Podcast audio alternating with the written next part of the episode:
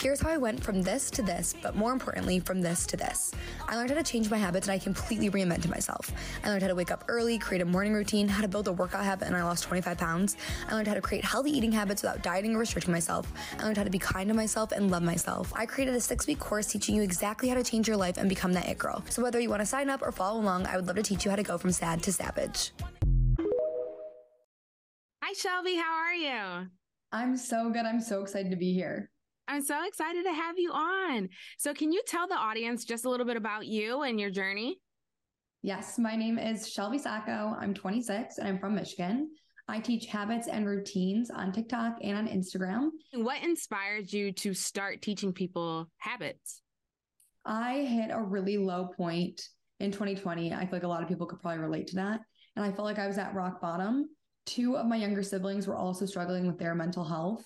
And me struggling, it, when I was struggling, it kind of gave me a glimpse into how they were actually feeling and thinking. And it really scared like the life out of me. And so I wanted to find something that would help me so I can in turn help them. I don't know how I ended up picking up a book, the first book I ever decided to read on habits. And from there, it kind of took off. I trusted the science. I really dove into it, and it has completely changed my life, my sister's, and now I've been able to help other people change their life with the information too. So, what made you want to say, let me hop on TikTok and start telling people this? So, when I started my journey, I started it in July of 2020, and I didn't start teaching it in TikTok until January of 2022. So, in that big gap of time, I was testing it in my own life and trying it and learning and seeing the actual change it made in my mental health and my physical health. After I started teaching my sisters, I started teaching it on Instagram. And so many people were responding to it. I think because there was such a lack of people struggling in the transparency around it, where it opened my eyes up to it.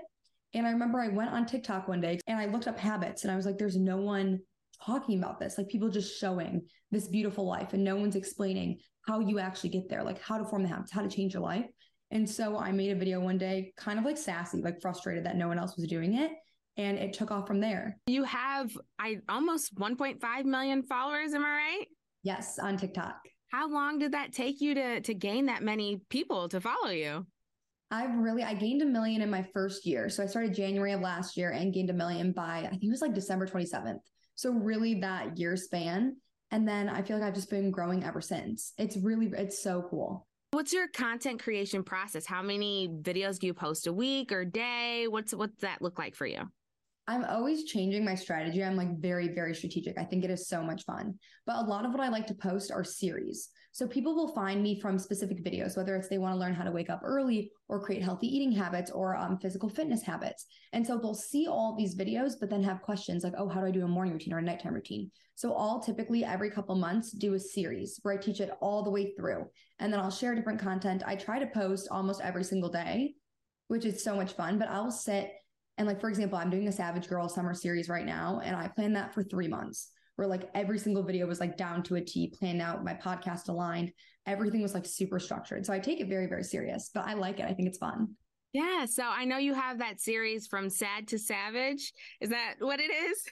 so my podcast is called Sad to Savage, and okay. that actually happened super organically. In my first video that went viral, I said, I was like, I went from sad to savage.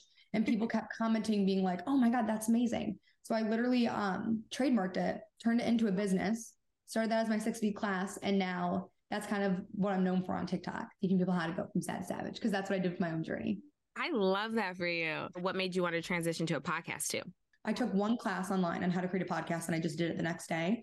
But I wanted to do that because I'd get so many questions because TikTok, you can only talk for so long. Mm-hmm. Same with Instagram. You can really only get the information out with a set guideline.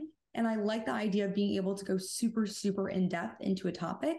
And so I thought, oh, a podcast is perfect. I love listening to them. I love audiobooks. Like that's going to be a great way for me to actually explain and help people who want to get that information. We'll play a little game. I'm going to give you a scenario and you tell me how I can transform my life or change that habit. Okay. I love oh, this. I tell myself I'm going to go to the gym, but I never make it. How do I change that habit? Now, there's a few ways to look at this one. What I would say is find a time that can be consistent. So, for example, I work out in the morning. I know that doesn't work for everyone, but you want to take away any excuse that you could give yourself of, oh, I worked late, or oh, I'm going to dinner with this person, or oh, I'd rather just do this. You want to find a consistent time. But what I would say is you want to fill in the habit loop.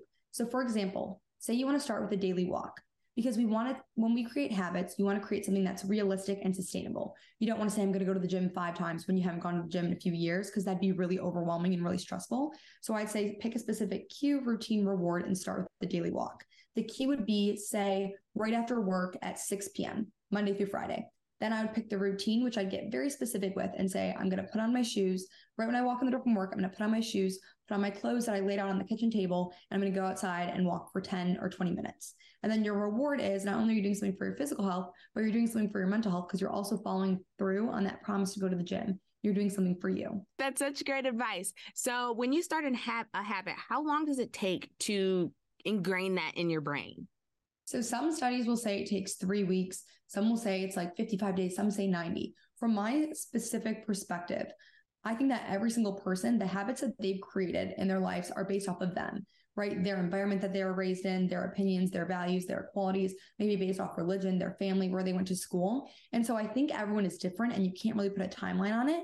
For example, I was raised in the, I say I'm a basement child because I was raised in the basement. Like my room was down there from like nine to 22. So I never had a nighttime routine. So my parents were upstairs. They thought I was asleep and I was watching TV. So for me, always. So for me, a nighttime routine was the hardest habit in the world. It took me like four months to get to a place where I felt like I was finally on track understanding it. Whereas I did sports in high school and in college. So when I wanted to create the habit of working out after not doing it for two years, it clicked after two weeks. So really there is no time frame, but what I would say is that every single person is different based on their who they are and that they shouldn't compare themselves to others because some will click really easily and then some will be harder. And, and it's going to be different for every person. So, what can people expect from you next? You've got these followers, you've got a podcast, and you're doing great on social media. What can we expect next? I've been writing a book for two years. So, that is my next big kind of thing. I've been going crazy though. I have like 750 pages. And I'm like, I don't want it to be that long, but I just have so much to say and so many thoughts. So, that will definitely, I think my goal is by next year to have it done and okay. published. But that's the next thing for me. That's incredible. I'm so excited to read the book. I'm sure it'll be amazing. What advice could you give someone that wants to be an influencer or go down a similar path as you? The advice that I would give someone else that wants to be an influencer is to start sharing the little things that you think no one would care about and just stop worrying about the judgment of others. Because if you make choices based on other people, you're not really living your life. That's such great advice. Well, Shelby, thank you so much for coming on. I've been influenced today, and I'm so excited for you and your journey. Well, thank you so much. It was so great getting to talk to you. Hey, I'm Justine Baker. Thanks for watching this episode of I've Been Influenced. You can find more videos like this on our YouTube, social media, website, and everywhere you get your podcasts. Make sure you subscribe and follow our channel so you never miss a video.